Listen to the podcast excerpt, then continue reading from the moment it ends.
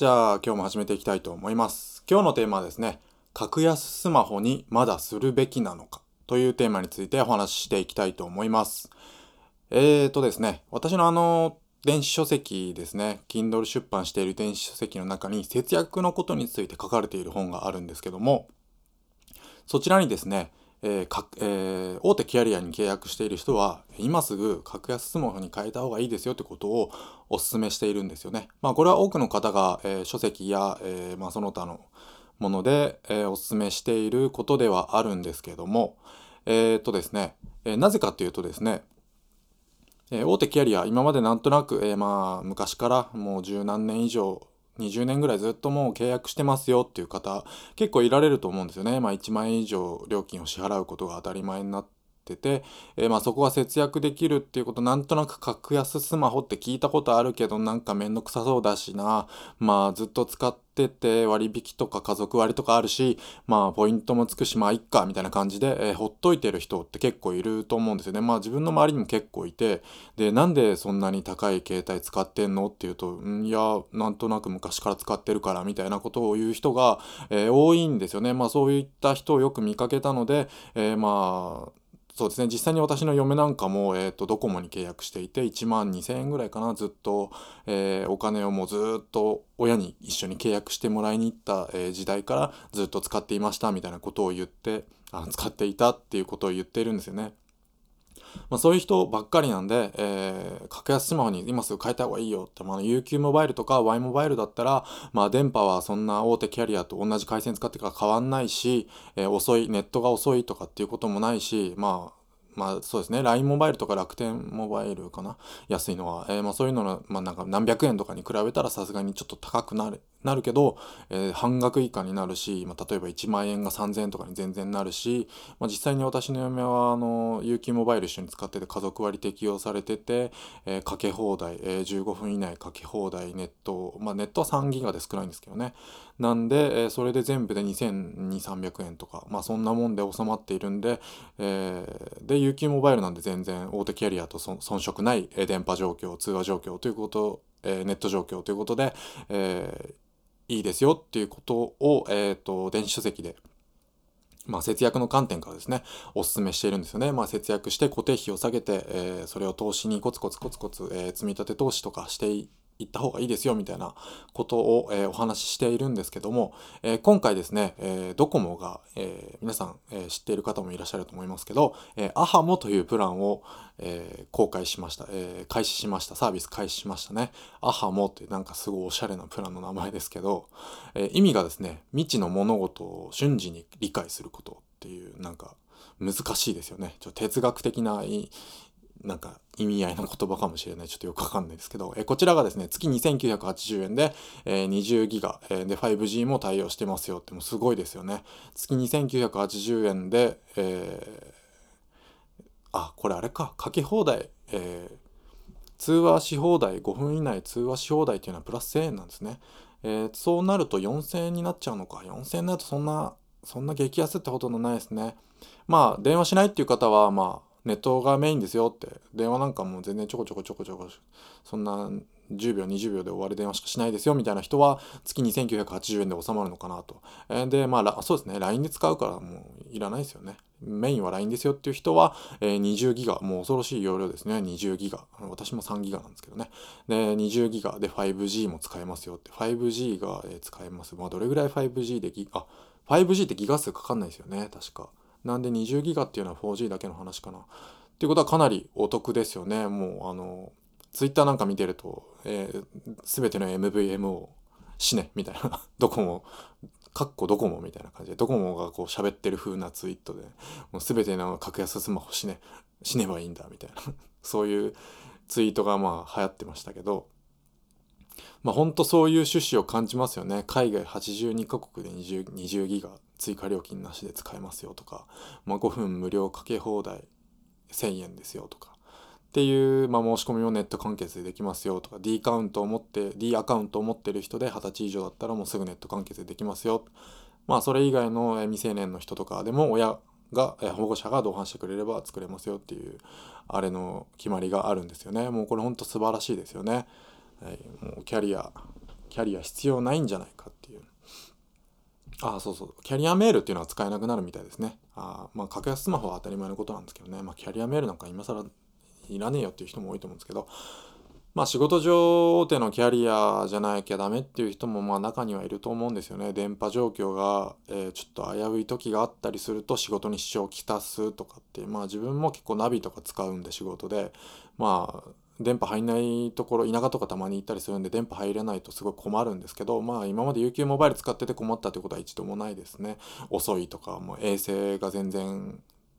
連携してくれないとかそういうことも今まで一回もなかったですね。まあ、一回もなかったって言ったらわかんないですけど、まあ、キャリアに比べて全然変わらないんじゃないかなという感触はありますね。で、このアハモなんですけど、じゃあ私が電子書籍で推奨している格安スマホに変えた方がいいんじゃないかっていうことで、じゃあこのアハモっていうのは格安スマホではないと思うんですね。ドコモの料金プランなんで、5G もあるっていうことなんで、じゃあこっちの方がいいんじゃないかっていうことですよね、今日のテーマは。で私は思ったんですけどこっちの方がいいんじゃないかなと思いますねまだでも通話無料をつけると4000円なんでちょっと、えー、UQ モバイルのスマホプランなんかに比べると2000円ぐらい高くなっちゃうのかなっていう感触はありますね。2000円までいかないですね。1500円とかそんなもんですけどまあ高くなっちゃうのかなっていうのがあるんでまあ焦って今この、えー、そうですね。トレンドに乗って乗り換える必要はないと思うんですけどまあゆくゆくは選択肢に、入ってくるんじゃないかなと。このアハモっていうプランが選択肢に入ってくるんじゃないかなっていうことが率直な感想でしたね。ということで、えー、私の電子書籍、えー、中身ちょっと変える、えまあ、編集して、え変えていこうかなというふうに思っています。まあただそうですね私の嫁なんか家からも基本的に出ないんで子供も生まれたばっかりなんで家から出ないんでそういう方ってやっぱり安ければ安いほどいいと思うんですよね。まあもちろん家に Wi-Fi があるってことは前提なんですけど、まあない人はどうしてもネットを楽しみたいっていう人は無制限のプランだったりっていうことが必要になってくると思うんですけどね。まあこれだったら20ギガなんでまあそれでも対応できるのかなっていうとこありますけどただし私の意見としてはそうですね。やっぱり家から出なかったりまあ出てもそんな動画とか見ないでまあ自己投資に時間使った方がいいんじゃないかなとは思うんですけどなんで私は3ギガで十分だと思います。まあそうですね。9ギガ。9ギガのプランとかもありますよね。追加して9ギガみたいな。そういうプランでも十分すぎるほどじゃないかなと思いますね。で一つの提案というかアイディアがあるんですけど一回こう3ギガのプラン格安で、えー、契約してみてまあ初月使ってみますよね。で、その月どうしても足りなかったら、まあ、お金払って追加するとかでもいいと思うんですけど、で、その月のうちにプランを1個上のに変更しちゃうんですよね。で、そうすれば、えー、次の月、えー、その、例えば3ギガから9ギガに増え、増えますよね、次の。まあ、翌月のプランの変更しか前の月にはできないんで、えー、今すぐに増やすっていうことはお金払うしかないと思うんですけど、で、翌月のために、え前の月でプランを1回変更しておきますよね。それで例えば3回、3ヶ月ぐらい、その9ギガプランを使うと、えー、余ってくると思うんですよね。その使い方にもよると思うんですけどもちろんまあ桁が違う人は桁が違う、まあ、無制限にするしかないと思うんですけどね。そうじゃない人って、えー、3と9の間っていうのがないからすごく余ってくると思うんですよね。で余ってきたらまた来月これ絶対また繰り越すなと思ったらそこでまた3ギガのプランに下げるっていう、えー、まあビビたるお金かもしれないんですけどそこで節約できるっていう、えー、アイディアが一つありますね。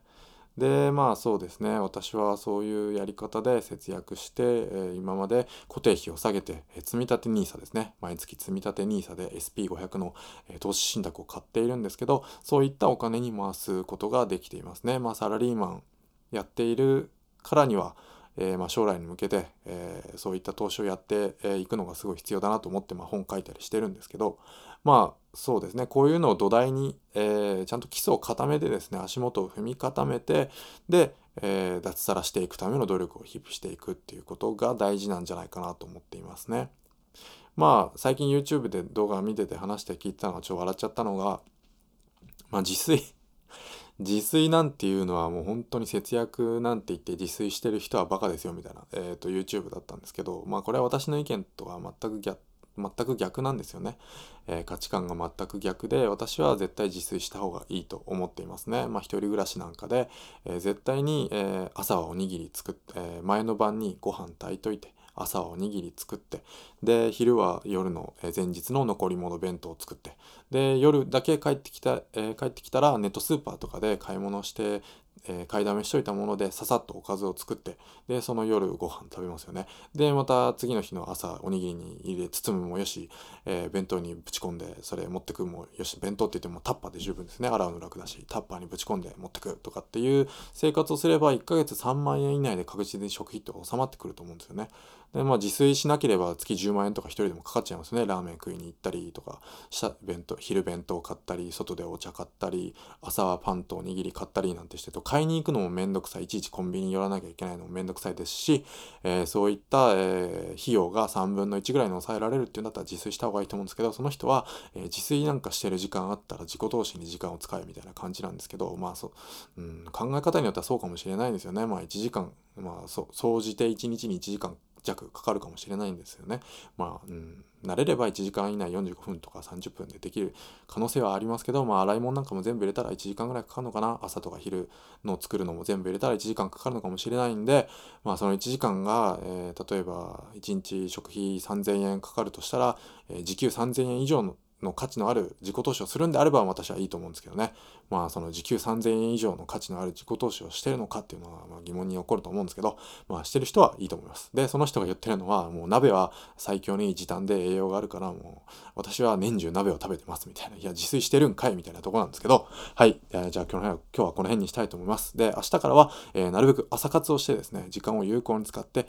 朝更新していきたいと思いますね。夜だとなかなか聞いてくれる人もちょっと少ないもともと少ないのにさらに少なくなってしまうっていうことになってしまうんで、ちょっとアメリカ時間の更新時間何時になるかわかんないんですけど、えー、朝のだいたい4時とか5時、その辺に更新していければなというふうに思っています。まあもちろん夜勤あるんでちょっとバラバラになってしまうかもしれないんですけど、えー、なるべく固定して、えー、投稿予約なんかをして、えー、誰かのルーティンに組み込んでいけたらいいなと思います。え今日の、えアハモのついてのお話でした、え格安スマホにするべきなのかというお話でした。またよろしくお願いします。ありがとうございました。